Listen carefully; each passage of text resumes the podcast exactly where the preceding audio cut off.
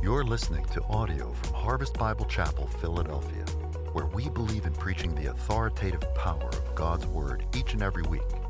For more content and information about our church, visit harvestphiladelphia.org. Good morning and Happy New Year, Harvest. It's so good to be back. It's so good to be here with Christ Centered Church. We just stole the front, so whoever usually sits here, don't take it personally. This is church planner heaven.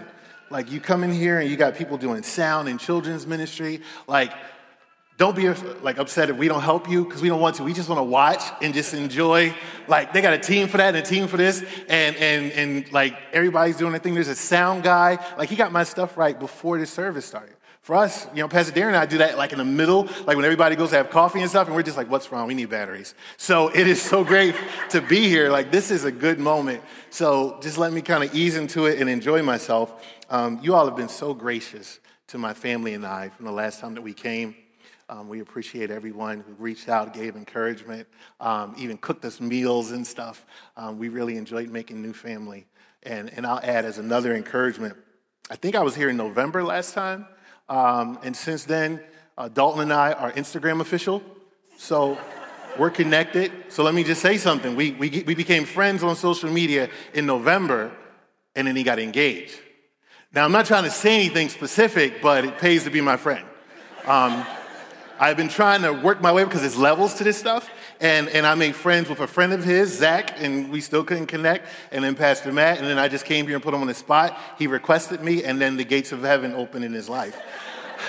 I can't prove that, so let me kind of stop. And so, uh, with that being said, it's just so good to be here.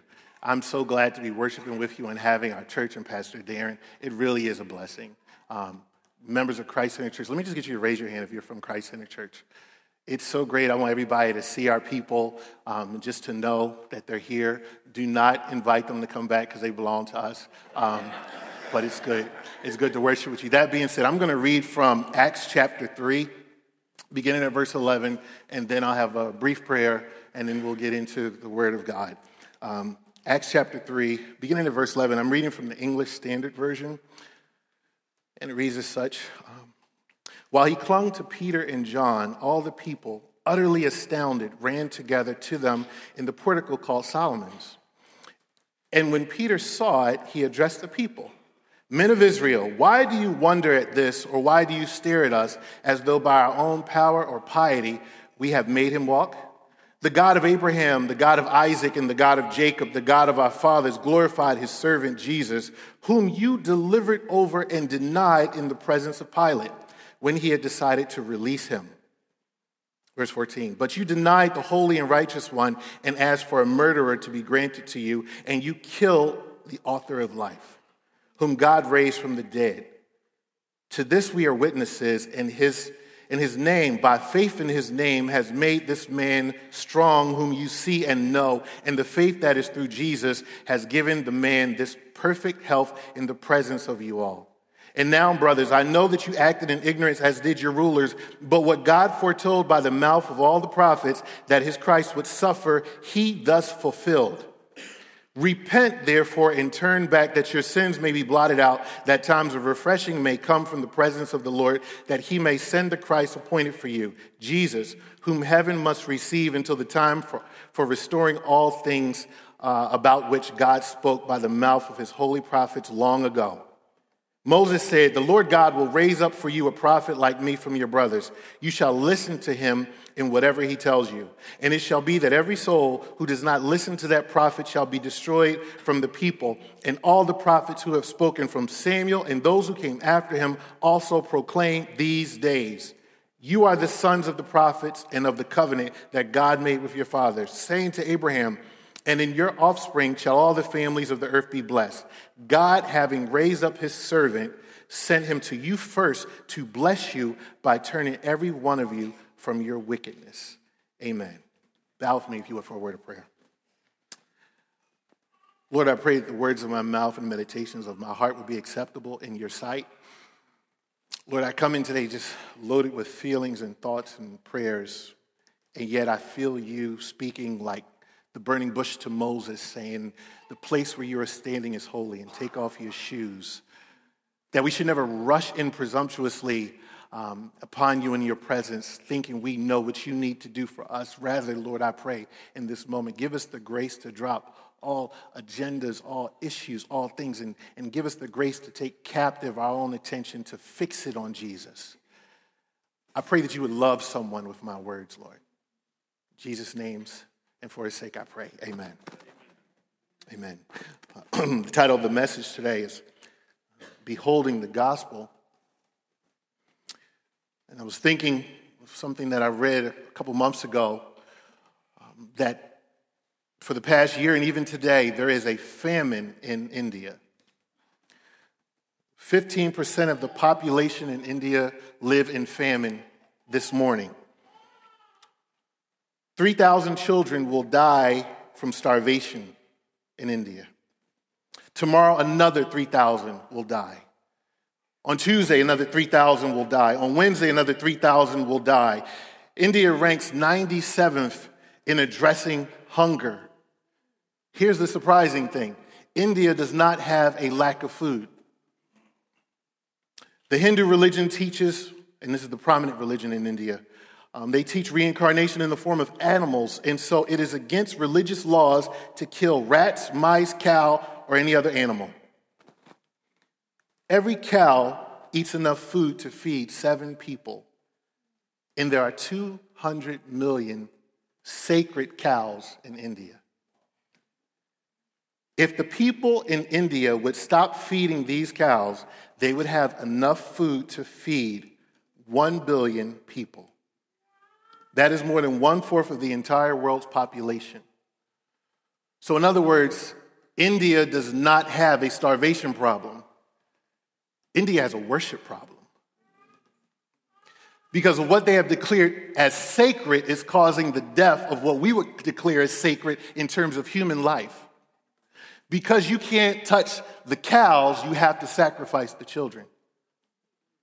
And I would say in many cultures outside of India, what we see all around is the revealing of people's hearts based on what they consider as sacred my heart has been weighed down, and I, have decided to go a little bit differently in this sermon than I planned because if you're like me and you've watched the news for the past seven days, um, it's been fear, it's been travail, it's been God, what are you doing? God, what are you up to? What do you want us to do? It, it, it's been, I need to turn off social media because I'm connected to a lot of idiots.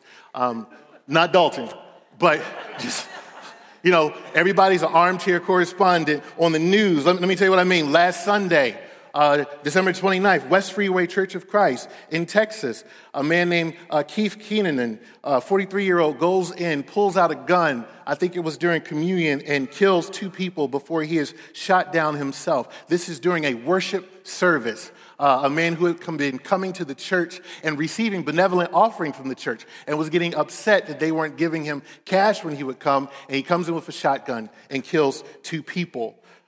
Just a couple days later, I think the very next day, December 30th, Pastor Wang Yi of China, some of you may have heard of it, was sentenced to a nine year sentence in prison for preaching the gospel. Nine years. The, the authorities came to him last December, seized his assets, seized all that he owns, threw him in prison with uh, many of his church members, about a hundred, and they had a raid. In the same way we would have a raid on a drug house or a methamphetamine lab, they raided house churches, they raided mosques, they, they raided temples, but they took this pastor and gave him a nine year sentence for preaching like I'm doing now, for having church like we're doing now. They got the people who do children's ministry, who set up things in the hall, the sound people. Well, they don't have sound like that because they have underground churches, but they got everyone and put them in prison for preaching. And then finally, when we got to the end of the week, we see tensions boiling over in Iran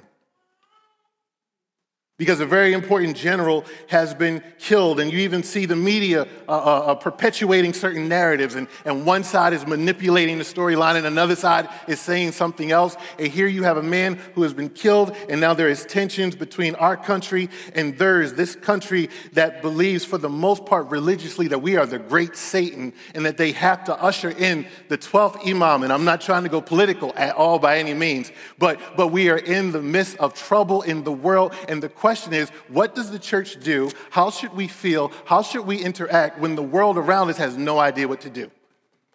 And everybody in the world is saying, you should come beat at the same drum that I'm beating at because I know what's going on. I mean, look at, look at my Facebook. I, I'm reading all the blogs, I'm listening to the podcast, and clearly you know what's happening, but you can't balance a checkbook. Uh, uh, uh, this is telling us so much about our nation's psyche right now. And, and, and I really think that we as the church need to think about this because unless we learn to think rightly of Jesus in such a way, hear me out, if we don't learn to think of Jesus in a way that we're transformed and then mobilized outside of the church, our culture will deteriorate into intellectual and spiritual cannibalism. The world is devouring itself. But will the church join into what the world is doing? Will we praise Jesus on Sunday and praise a politician or our favorite news anchor on Monday night? Will, will, we praise Jesus at the altar, at the throne room on Sunday, and, and will we go to work and abandon Jesus so we can take up our tribes to attack someone else and call them an idiot or a fool because of what they believe about politics? See, I think we're stuck in a moment right now where God is calling us to impact the culture in such a way, but to, to impact the culture, you've got to understand Jesus. You've got to make sense of Jesus. And, and, and so, what I, what I think the book of Acts is helping us to do is if you read through the book of Acts, you see it's just a collection of moments in which God sovereignly acted through his church.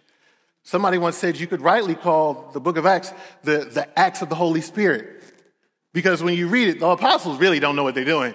They, they just say, I think I know where God is calling me. And then they go and then God shows up and changes something because God is free to call audible at any point that he wants. All God needs is for people to show up and He can do it. Matter of fact, sometimes you don't even have to show up, He'll just bring you. Uh, uh, uh sometimes God will get you kicking and screaming and send you into the mission, but first we've got to get the gospel right. We've got to get the gospel right in such a way where, hear me out, it's not just information that we have, but it's transformation we experience and then share with the world and invite them to come in and have the same. We've got to get to a place where we are living as instruments of Jesus on Monday, Tuesday, Wednesday, Thursday, Friday, and not just on Sunday. And so, the context of the book, if you've ever read through Acts, and I hope you have, it's a great book. Um, in, in, chapter 3, Peter and John, who have become good friends after the Holy Spirit. Uh, if you read through the gospel, you know Peter and John were not exactly the same. They had different characters, they were very different. But when the Holy Spirit came, these two formed a strong relationship. And they had been traveling together, spending time together, doing life together, and doing ministry. And so when you get to chapter three, they come to the temple, as had been their custom, and they interact with a lame beggar who had been lame all his life.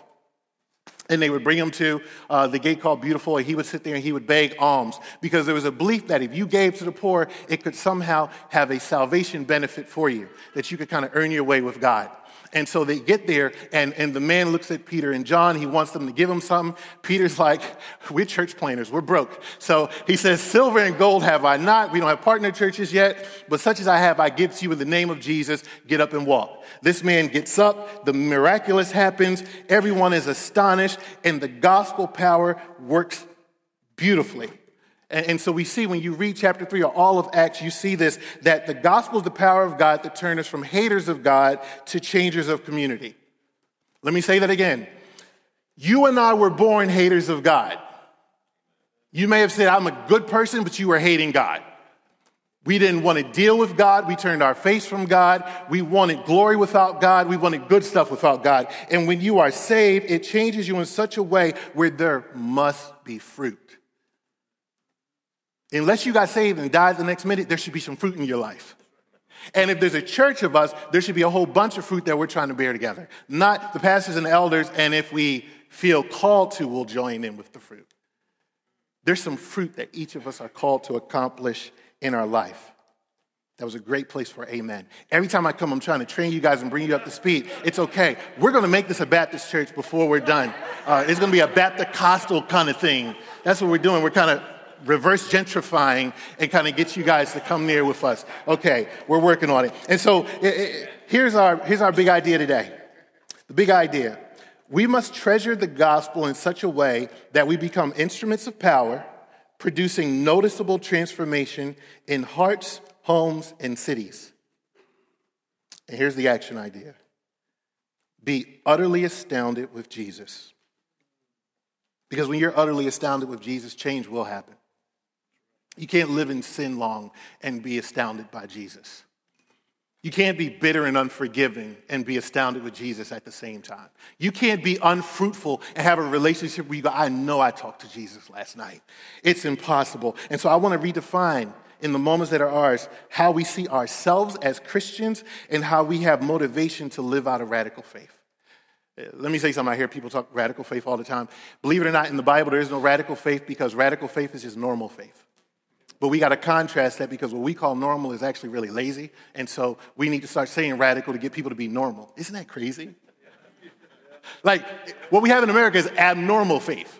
We have like, I'm a podcast, podcast, podcast, so I feel it. And then when I'm ready to go, like if the worship team gets me in the mood, then I'm going out there to serve Jesus. But if I'm having a bad day, man, you better watch out. Like, like we have this westernized Christianity that I want to give a call to bring us out of because I really believe our culture is in a decline. I really believe the church in America is too comfortable right now.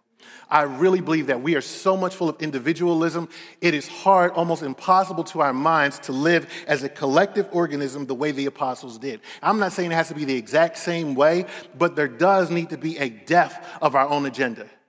When Jesus died on the cross, your rights died on the cross. When he sacrificed himself, we, we sacrifice in him our right to be right and say, Jesus, I just don't want to do that.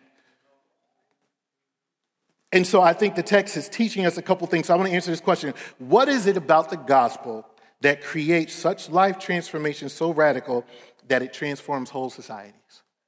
What is it about the gospel? I want to give you four realities, and I'll, I'll mind my time because I don't want uh, Pastor Matt to fall out with me and give me the fist and tell me to be quiet. The first one, first thing the gospel reveals number one, inescapable sin.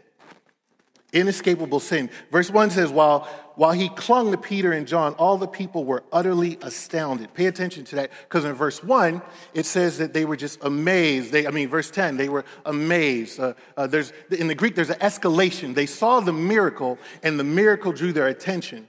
But then when you read in the Greek, in verse 11, it's saying that they saw Peter and John, and now they were utterly astounded. In other words, they saw the miracle and said it must have been Peter and John, not Jesus. And so they see this man standing there clinging to them. And, and, and so the Jews who are present are, are looking at this and they are, watch this, worshiping in a sense Peter and John. Because they are ascribing to them the, the power to heal, the power to restore. It says they ran together to them in the portico called Solomon's. Verse 12, and when Peter saw he addressed the people, Men of Israel, why do you wonder at this? Look at Peter's interrogation. Why do you stare at us as though by our own power or piety we have made him walk? Here's the first thing about our condition you have to see. We, we are inescapably bonded to sin because of our condition. Our condition is one in which we, not just by nature, not the environment you're in, by our own internal nature from the time that you're born, we love to ascribe to our self worth and love to think that we're better than we are. If you've ever been, not this one, but if you've ever been to another church where people want to sing on the choir, you know not everybody was called to be on the choir. But they believe that God has somehow just given them the gifts and the skills. And like, it used to be a time where everybody wanted to be a preacher. Now everybody wants to be a singer. And I'm like, I'm hoping Kanye changes it, where you just want to be a producer or a sound guy guy because some people just, we need American Idol in the church. Like, it's just not for you, boo boo, but they, they want to be up in the church and trying to sing and do stuff. Here's why. What do we always tell kids? Well, not me, but we say, you can do anything you set your mind to. No, you can't and you shouldn't try. Some things are good things, but God calls you to great things. And when you depart from great things for good things, everything becomes a bad thing. The wrong relationships, the wrong pursuits of finances, the wrong spend, the wrong way you spend your time adds up. And you can ruin a life and forfeit. And so when he says, um, do you presume by our power or our piety? The word for power there is dunamis. It's used a lot in Acts. And in, piety, he's referring to there, there's a certain um, um, holiness or something about how we live that they're assuming they live in such a way with God that God just has to give miracles, that they can somehow blackmail God into giving them power. And so, what Peter is doing, what many of us struggle with, see, God sets the stage for the miracle, He prepares the pulpit in the middle of the issue. And, and so many times, many of us don't experience God's best is because God knows when He finally moves and does something amazing, we're going to enjoy the pulpit a little too long and preach our own message and not Jesus. We have to hold to our blessings in such a way that we're willing to lose it to put Jesus on Front Street. That, that, that, when people wonder, how did this happen, we, we don't let the conditions speak. See, if you're not in Christ, your nature is always going to battle against you. You're always going to be limited. You're always going to be stuck to some type of self aggrandizement, some type of self pleasure. Why? Because you don't have a connection with God. The Bible says that, that those who are not connected to God are dead in sins and trespasses. It means spiritually you are cut off from God. And so pay attention to this. Not only does he talk to them about their condition, but he's revealing a cultural conviction. If, if you saw in verse 1, I know I didn't read there, but you can read it on your own. Um, they were going up to the temple at the hour of prayer. The, the, prayer was such a cultural thing for them that even though Peter and John had got saved by Jesus, they still maintained many Jewish traditions. I want you to see this because we have three different concepts of culture that many of us live in. Some Christians are against the culture. It's like, you know, we need to go get motorhomes and live in Alabama and just withdraw from the world, or we're going to go live in Nevada and stay away from everybody. That's one view. Then the other one says, you know, we're going to be in the culture, but not of the culture. We're just going to kind of battle a little bit, but we'll try to stay pure. But then there's one that I think that the gospel really sends us to, into, and it's to be in the culture and for the culture to be in the culture and try to steer the direction of the culture towards God's intended purpose. What that means is if you're a Christian who is Christian on Sunday, but at your job, you don't do a good job, you have no ethics whatsoever, and you steal time. You're talking about you reading your Bible, but you stole an hour off the clock. You're, you're in the culture and trying not to be of it, but you're really, in a sense, you're, you're working to degrade where you're at. The gospel is not at work in your heart because when you are, you'll know you work unto the Lord. I, I got one amen. Okay, I'm going to work for five. And, and, and, so, and so, what should happen when we're in the culture and for the culture? We do like Peter does. Peter is engaging, he and John, in the culture. They're showing up for prayer, but they are available for God to use them to reach someone. They weren't preoccupied with what they needed to go to. And so now, when Peter preaches them, he's going to reveal something. Watch verse 13. Uh, when you get to verse 13, he says, the God of Abraham, the God of Isaac, and the God of Jacob, the God of our fathers, basically he's saying, You're God, the God you, you know as Jews. He said, Glorify his servant Jesus, whom you delivered over and denied in the presence of Pilate when he decided to release him. But you denied, second denial, but you denied the holy and righteous one and asked for a murder to be granted to you, and you killed the author of life. What he's letting them know, if you remember when Jesus was being tried before Pilate, Pilate said, I don't find any fault in him. And then they asked the crowd, and the crowd said, Listen, uh, we know we can get one person released to us. We would rather have the murderer Barabbas than Jesus, knowing he's innocent. And so, what they did was, some commentators say here, is that they chose a culture of death to expose their children to rather than a holy one who would change their lives. That's no different than today. And even in our culture today, there are snipes and attempts to take Jesus out. How about Netflix last month? They, they came up with a show, um, was the first temptation of Christ, and it is a, a blasphemous, degrading attempt to make Jesus a homosexual and marry a weed smoking ratchet chick. Y'all know what ratchet means, right? I, I didn't have time to try to translate. I'm trying, Darren's better at contextualizing than me. Um, but they made Mary a John and, and, and they brought Jesus down. Here's why People who aren't right with Jesus will always need Jesus to be more man than God. Because as long as he's God, I can't have my way. See, see, you can have all kind of gods you worship, but if your God is not free to tell you that you're wrong, that's not God, that's your ego. And so the issue with Jesus is Jesus is always going to confront you in some kind of way. He's going to do it lovingly, but if you read the Bible right, Jesus will confront you. He will love you out of it. God loves you right where you are, but He loves you too much to leave you where you are.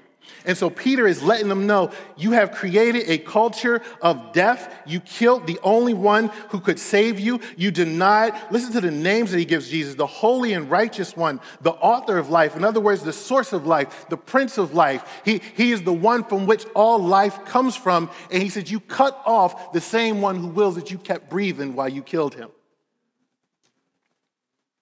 And so he's letting them know and letting us know that if we want to win the world for Christ, we want to see people break free from inescapable sin, what has to happen is the church, church needs its own culture to counteract the culture out there. Meaning, we've got to be on guard that we don't take our practices that people do on the job and bring them into church. It means that when we try to disciple people and bring them to Jesus, we can't disciple them into our political persuasion. It, it means that we've got to want people to look like Jesus, not like me. Like, I've been into the writings of James K. Smith a lot. He writes a book called You Are What You Love. And he gives this illustration. He says, Think of an iceberg, okay? And the tip of the iceberg is your conscious thinking. And he said, in a, in a given day, only 5 to 7% of the stuff you do is really conscious choices and conscious thinking. Everything else is at the bottom of the iceberg.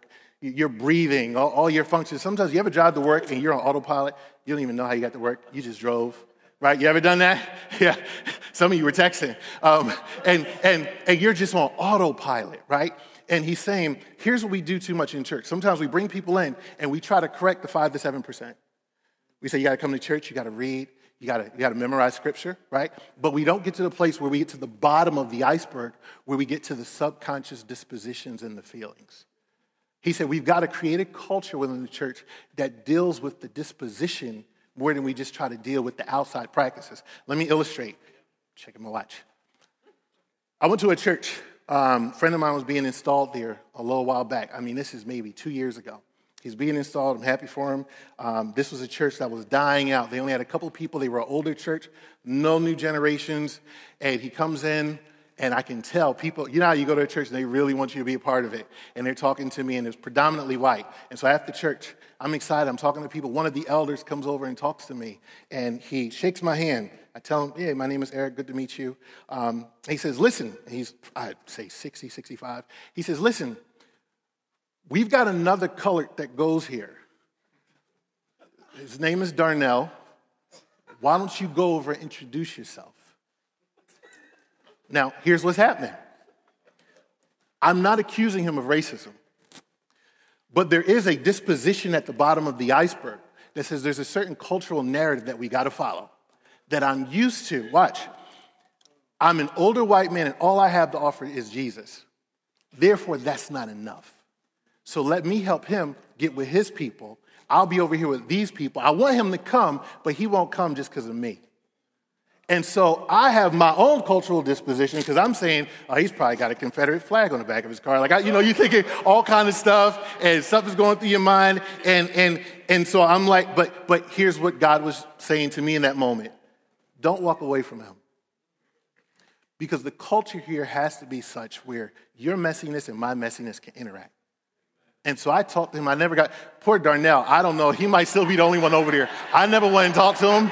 Um, I just left it alone be, because that we have to, do you see what I'm saying? We have to be countercultural within the church. We have to say, I know this is my disposition and I have to work against it. I have to develop a culture, a subculture within my life that changes the rhythms. Think about this. Everybody, almost everybody's got a cell phone, right? Hope some of you kids don't. It, in a given day, your phone, You've got calls, you've got emails, you've got calendar. I mean, I got my calendar in here, I got my bank account. And so my phone preaches to me that I am the center of its universe.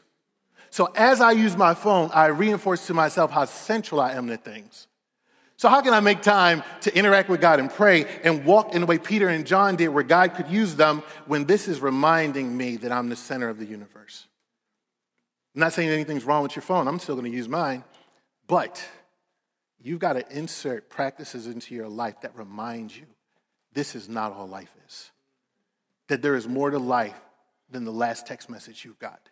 You've got to work in such a way that the narrative is not telling you, I don't have anything to offer because they're black, I'm white, or I'm white, they're black. They've got money, I don't. I didn't go to college. That should never be in church.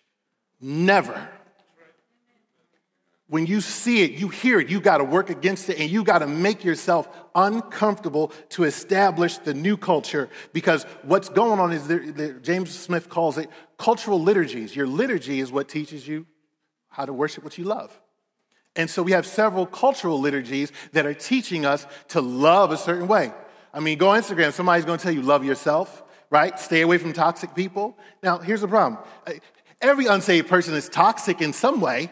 If we cut off all toxic people, there's just no ministry to do. We're going to get bored in here because eventually I'm looking at you too much, you're looking at me too much, and you can only have so many community groups. So I don't know what y'all call them, but I need new people because they get used to me, I get used to them, and we get bored. Because the mission is what invigorates the church. Show me a church without a mission, I'll show you a country club. You get all the budget you want, and people are going to hell outside. There's a Chinese proverb that says, if you want to know what water is, don't ask fish. Meaning, when you're so immersed in something, you don't know what's going on. That's why when that man said that to me, at first about reaction, I'm just like, what in God's flat earth? Like, what is he saying? and I realized that he's been immersed in this for years. Just like I've been immersed in something else. But when we come together, let's have a, a loving collision in Jesus. Where I can say, I don't want to talk to Jordan now. I want to talk to you. You get to know me. We might have more in common than me and him. Don't assume because we the same shade that, that all of a sudden we brothers. We got to live like the blood of Jesus is all that matters. I'm not saying you got to deny who you are. I'm black. I can't change that. In the summer, I get blacker. It's just going to be that way. But the way we live and relate to one another, y'all can laugh. can I laugh at that? you can laugh at that. Amen. Just don't call me Tyler Perry. I said that last time. You can call me whatever. And here we go. They got a good laugh out of him. All right. I said it. Don't call me that. But it is what it is. And so here's what you've got to look at at your heart. Ask yourself these two questions. Put this on your phone. Ask yourself this every day this week. What am I giving myself to daily? What am I giving myself to? Put it another way. If you have nothing to think about, it, you have 15 minutes to yourself, what do you think of when everything is just silent? What excites you? What do you plan on? So ask yourself, what am I giving myself to daily? And second, what is it doing to me? Are you becoming better by obsessing over the relationship you're in? Planning your vacation, planning your retirement, whatever it is. Are you getting better? Because what Peter was challenging the Jews to see is yeah, you got Jesus out the way and you're cursed because of it. That your culture is just devoid of redemption. And so we have to look at that. Are we prepared for God to create a pulpit for us in the midst of a possible war? If there was a World War III, are we ready to talk more about Jesus than Trump? Don't answer too quick. Because some of us are like, well, I want to know what's going on. I was in the military. Like, I want to, I'm talking to guys from the military on Instagram and we're talking about stuff and I'm going to tell what you talk about because y'all will say I'm crazy. And then there's other people who are like, oh man, I'm really scared and that's valid and I don't know what's going to happen. But, but we've got to put Jesus all in the middle of that. And we've got to see a sovereign God who does whatever he will. Hear me out. I understand you may be afraid of World War III. But that is nothing compared to the wrath of God. When you think of and consider, and we'll hit that verse in a little bit, the momentary wrath of Iran is nothing compared to the nuclear wrath of God. And so you can't change your life just because there might be a war and not change your life because Jesus is coming. That's called hypocritical. If there is a war, it is because God in his sovereignty has ordained it to come to pass and he will accomplish his purposes in that war, just like he accomplishes his purposes in your marriage when y'all fight in the morning and you come to church and play it off like you didn't fight in the parking lot. He is still God over that. He's God over Iran. And we've got to live the theology we claim to hold to. If we say that we lean towards the reformed position, or at least I say I do, then I got to live more like what I lean. And so, are we prepared for God to create a pulpit for us on the job, in our household, are we ready to preach to people who are coming in full of anxiety? Listen, if we went to war this week, you know the church will be full next week. Y'all have a bunch of people in here. Yeah, I thought you were atheists. Yeah, but I need to come. I need answers. Are you preparing yourself to answer? Pastor Matt can't talk to everybody at church. Are you prepared for a situation where people need answers and they need to know more than just John 3:16 and Psalm 23? Are you going deeper in devotion and doctrine or are you still on the surface? It is fine to drink the water, but eventually you've got to learn how to swim. You've got to learn to exegete scripture for yourself, learn to teach scripture, learn to get in. I think that's really all the point of last week, Deuteronomy 6. It's all about that. It's making it common in your household with the faith, and now you teach it in such a way that your children go out like arrows, right? Into the heart of the territory out there, and they make a mark for Jesus Christ. So you've got to do that. You've got to set a plan. Listen, if you don't know where to start, just ask somebody. Put the pressure on your pastor, your elders, your community group leaders to learn the scriptures to get involved. Why? Because when you do that, God is going to give you undeniable power. That's the second point, and I'm trying to hurry up and bring it to a close. The rest are going to be pretty quick. Undeniable power. Go with me to verse 16.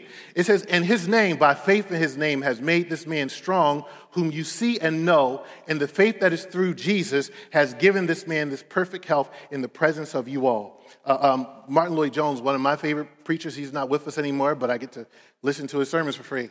Um, he once said Christianity is firstly a phenomenon and not just a teaching that with Christianity, there should be an associated power that is displayed. There should be an associated mystery, an associated holiness that you don't completely understand, yet you apprehend. That should be Christianity, not just the content of a sermon or a couple words about the gospel that primarily it should be a life changing interaction with God. So, literally in the Greek, I want you to look at this because I know, like, like, if you have NIV, I really think it messes it up in the Greek, and I don't have time. Inbox me, we could talk.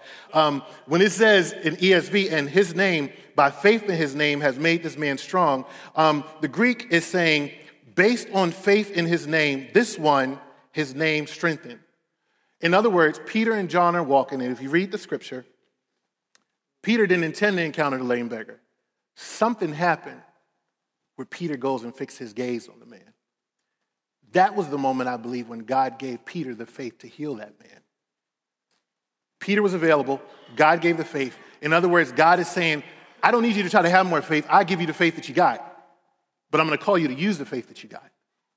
He's the source of the faith, and he uses the faith to make whole. In other words, when it says whole, it says this man was complete in his healing. He had use of things he never had use of. But culturally, we want to see the culture made whole by Jesus. We want to see people functioning in their calling vocationally. Uh, I love there's a McDonald's I go to where one of the things they do is they hire mostly disabled people to work during the daytime. That is a wonderful honoring of the image bearing of God where we are putting it is a beautiful thing to work. Not all work is fun, but all work, legitimate work, is glorifying to God. I had to qualify that because I don't know some of you, and so I'm suspicious. And so, and so, uh, so in, in this undeniable power, what God is doing, He's showing the power to make whole, but there's another one. He has the power to override. Here, here, here's a phrase for you I really like. There was a Puritan named Stephen Charnock, and he used this phrase. He would talk about God's overruling wisdom. That is God's wisdom by which He takes stuff that you do or has been done to you, and God takes the purpose out of it, even though He allows the pain to stay. And He reassigns whatever evil to happen to accomplish His will in your life and mine. God demonstrates his overruling power. That's what you see in verse 18 when it says, But what God foretold by the mouth of the prophets that his Christ would suffer, he thus fulfilled. It's God saying, Listen, they didn't kill Jesus because he was powerless. He said, I lay down my life. You can't take it from me. Listen, if you are hurting and something has happened to you that has broken you, understand God saw it. God knew it was coming. He's not surprised by it. He is sitting on the throne, not standing next to it. And he said, I'm going to let that happen for a purpose. So instead of wrestling with what happened, wrestle with what was the purpose behind it happening. Some of us don't find healing because we're stuck on the event, and I know some things are just traumatic and they hurt and you can't forget about it, but you can attach yourself to God to find the purpose behind it. He wants to make you holy. He wants to make you desire his presence. He wants you to be with him. Listen, mature believers should think this way. I am so tired, here's my pet peeve, of believers who've walked with Jesus more than a couple years who sit on their testimony. I want to tell you, I know, and some of you have been through some seasons in which you wondered how your marriage was going to be, how your finances were going to be. Two years ago, right now, I didn't think I would ever preach a sermon again. And so when I think about God's providence, I can't just sit on it and quote you something from the Psalm without joining that to my testimony. We've got to get to a place where believers go back to just telling people, I got a testimony I want to tell you about. You can't divorce it from Scripture, but you've got to personalize it in such a way that people know it was Psalm 27 that brought you through. You, you notice when you study the Psalms, it's not David always saying, Here's what God did for them. It's David saying, The Lord is my light and my salvation. Whom shall I fear? The Lord is the stronghold of my life. With whom shall I be afraid? When the wicked, even my enemies, came upon me to devour my flesh, they stumbled and fell. What is David doing? He's getting happy. And too many of us want a static, logical Jesus who can't do anything with our heart because sometimes the bitterness or the hurt we have has become our identity. And we don't want to let go of what we've become familiar with. Who am I if I let go of what made me who I am? Don't sit on your testimony. Think about it, meditate on it, share it, share it with your children. Let people know that God has done something great. Listen, you need to understand, let me tell you, if you haven't been with Jesus long, God is always going to stack the odds against himself to glorify himself in the end. He don't want it to be easy. It looks hard to you, it's not to him. He's going to work in such a way that in the end of it, they're going to say, that had to be Jesus. God is more glorified than you being broken and saying, I still love Jesus, than if he gave you a Mercedes or a BMW. We've got to stop making our boasts about our education and the things we've got. Listen, if you had any clue what it's going to be like when we see Jesus face to face and we are rewarded, all of you will be trying to go start churches right now. Because I don't know anything that's going to be more rewarding than that. Because Jesus knows, I just don't understand church planting no more. And, and, but I can't run from it. Darren won't let me. It's hard. You fight. You cry. You say, God, what are you doing? Last week was good. This week we got like two people. I can't wait for the worship team to sit down so it looks like we can take pictures because we got people. And I hate when they sit spread it apart because now it looks like we got nobody. But if you could think about what it'll be like five minutes inside eternity, you would wish you would sacrifice more, prayed more, served more. If you just meditated on the day that you're going to see Jesus, you wouldn't treat this place the same next Sunday. You would be outside before service trying to get people in because not everybody is called to be on setup team. Some people need to go out and give coffee at the corner and invite people to come. Some people need to go to the malls and push them in. And, and, and so let me move forward. God wants to show his undeniable power in the life of Christ Center Church, in the life of Harvest Bible Chapel. He wants to show it, but it's going to hurt when he does it. So the question might be asked why am I not experiencing God's undeniable power in my life? Number one, you might not be a believer. Have you put your faith in Jesus Christ? Watch this, not just as uh, fire insurance or as someone saving you from hell. Has Jesus become the central joy of your life? That when everything is falling apart, you say, I still got Jesus. If you don't have that, you may not be a believer. Number two, you might not experience power because you're not actively building your faith through time in God's word with God's people. You've got to grow in God's word. Wherever God is going to take you, He's trying to build your faith as you go. And some of us, we go through so much in a given week, and you trying to live off of like two or three chapters a week. Are you kidding me? That's like you trying to go, you building some muscle, and you on a, a, a, vegan diet. No offense to vegans, but you on a vegan diet, and you trying to build muscle, and you having like soy protein and peanut butter and lentils. It, I don't know if it's going to work. You're not vegan, are you? Okay, see? So he's not a vegan, so you know you will never be like him if, if you're, listen, I shook his hand. I'm like, this man eats beef. He's the nicest guy, but I know he's not eating lentils at night. Listen, you've got to go from milk to meat in God's word, is what I'm saying. We've got to get stronger in God's word. I'm going to put the last two together real quick. Thirdly, the gospel reveals to us unimaginable blessing. If you look at verse 19, it says, Repent therefore and turn back, that your sins may be blotted out. Once you ask the question, why does Peter give two things that sound like one? Normally, we tell people you got to repent. and That's important. In the Greek, uh, re- repent here, it means uh, and it, it, it's talking about you have to change not just your direction, but your purpose. But then Peter says, repent and return or turn back in ESV. Um, I'm messing up the whole sound guy's gonna be mad at me. Um, but, but then there's another word for turn back in verse 19. You can put it in your margin. It is epistropho. It, it, it is to talk about perform deeds in keeping with repentance. So, so if you've ever done youth ministry, you know, when youth mess up, they'll come to you and be like, yo, man, I, I messed up, but I repented. I was like, God, I repent. And now I'm good with the Lord. And I'm like, well, what do you mean you repented? Like, what does that mean? I told the Lord I repent. It's like, okay, that's the same as saying I declare bankruptcy and all of a sudden you're bankrupt. Like, no, there's a process. And so, what, what I believe we need to push for in our culture is a lifestyle of repentance. Put it another way you committed a sin, the sin revealed to you an idol. If that idol hasn't been overthrown, you're still in a season of repentance over that sin. So it means you shopped and spent way too much for Christmas. It ain't just because you didn't calculate the budget right. It means your worship was not lined up with Jesus.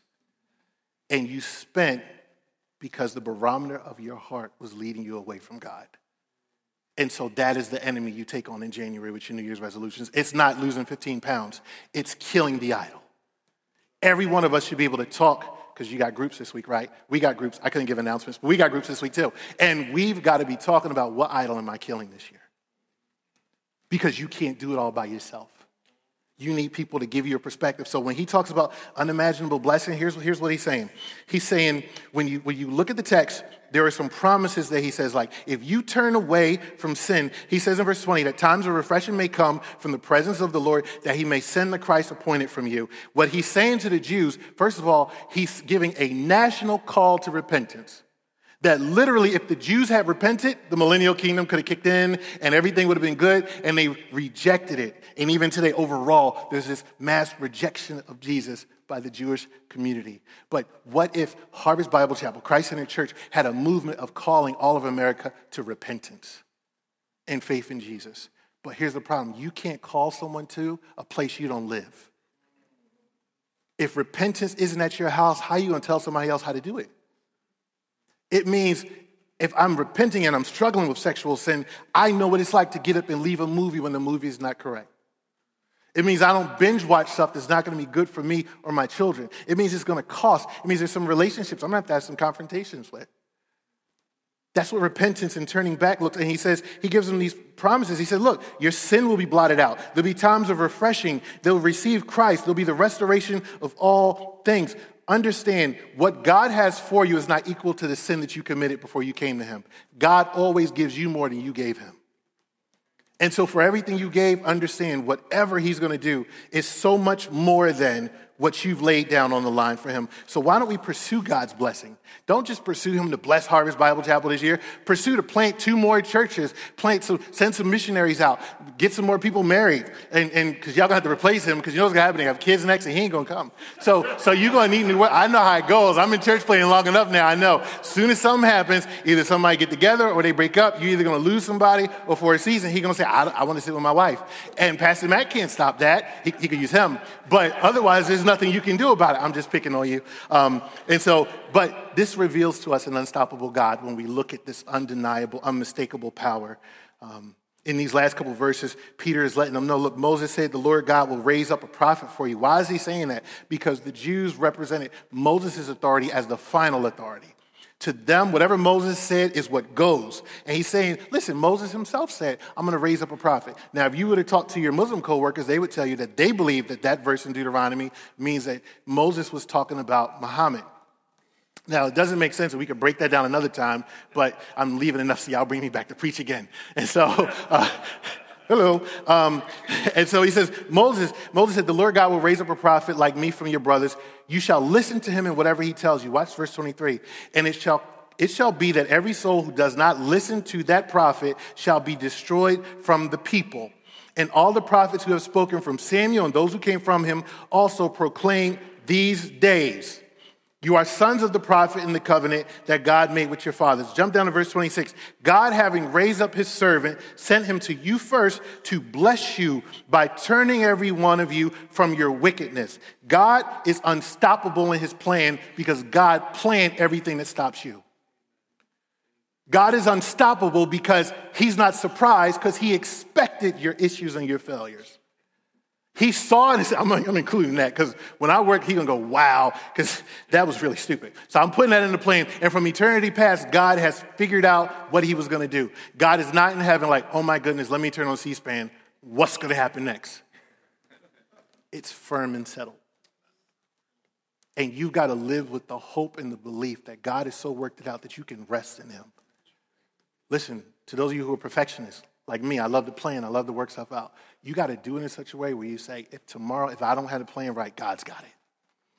If we don't know what's going to happen next, God's got it. If the money don't work right, God's got it. If the job doesn't go right, listen. Right now, I'm planning to go and preaching in Canada in a few weeks, and one of the things they're telling me is Canada is hostile to the gospel. And I didn't even notice. And this is on our continent. And they're saying a time has already come where if you're going to preach the gospel, you're going to refuse to marry, same sex, all this stuff, like you're going to get persecuted. Count it done. Can you imagine a day coming where you got to figure out who's going to preach because Pastor Matt is locked up? That's not even a joke. We're approaching those days now where people would rather, they would rather have pedophiles, have legal rights to be pedophiles, than a man preach the gospel. Are you prepared for that? It's no different than in the 60s when somebody would get locked up and Martin Luther King, he's in prison, and they say, y'all, we got somebody got to put the house up this week so we could bail him out. Uh, uh, Sister Jenkins last week, she put her house. I mean, they were doing that. Are you ready to live that way? Have you prepared your finances in such a way that you can lay it down for the sake of the church? Or have you prepared it in such a way that you can print Bibles and be able to teach people at home or host a house church in the country that's hostile to it? Or does this just sound like imaginary babble to you? I would love to talk about it with you if you don't understand what I'm saying, because this is where America is coming. If you are a Christian, America is not for you. And if you're a white man, it's really not for you. I didn't mean to say it with a smile, but you guys got it bad if you're straight. Um, it, you are what I was, so here we go. Um, we can have fellowship now. And so now we can dismiss our, they didn't get it. Did, we can dismiss our differences and we can be hated together. I'll close like this. Some of you saw the movie Schindler's List by Oskar Schindler, and he was working to get uh, Jews out of Nazi Germany to escape the Holocaust, and he was working to see that they were not killed. And I think the total was like he got a thousand people out because of his resources. He said the one thing he regretted all his life is he could not get more people out. And I thought of that, and I heard, I think Ravi Zacharias talking about it. He said, The one thing that's amazing about God is everybody who he's ever going to get out, he's already settled that they're out. They just haven't got out yet. You got to think about that for a minute. Everybody that is elect to be brought out is already out, but they just ain't get out yet. And so we got to live with the certainty that God is going to bring you to the place where you are completely sin free someday. He's going to bring all of us to the place where everything is restored, everything is renewed, everything is all good. And we've got to live with that vision. And whatever that vision is, We've got to work to line things up with that. We've got to have the conviction I got work to do. You've got a ministry to do, and it may not be inside the church, but find your ministry and pursue it. Let me pray for you. Our Father and our God, um, Lord, you give us just amazing blessings and love you have redeemed us for a purpose, Lord. I pray that if there's anyone under the sound of my voice who doesn't know you in an intimate way, in a covenant way, I pray, Lord, that you would rescue them. Um, would you establish your work and your miraculous power in all of our churches, in our homes? Um, help us through our struggles. Lord, I lift up our president, our country, all our leaders. I pray for our military today, Lord. I know I can't really pray for world peace because that's not going to happen yet, but I pray for the gospel to go forth no matter what happens. In Jesus' name. Amen. Thank you for listening to this audio from Harvest Bible Chapel, Philadelphia. For more audio, content, and information about our church, visit harvestphiladelphia.org.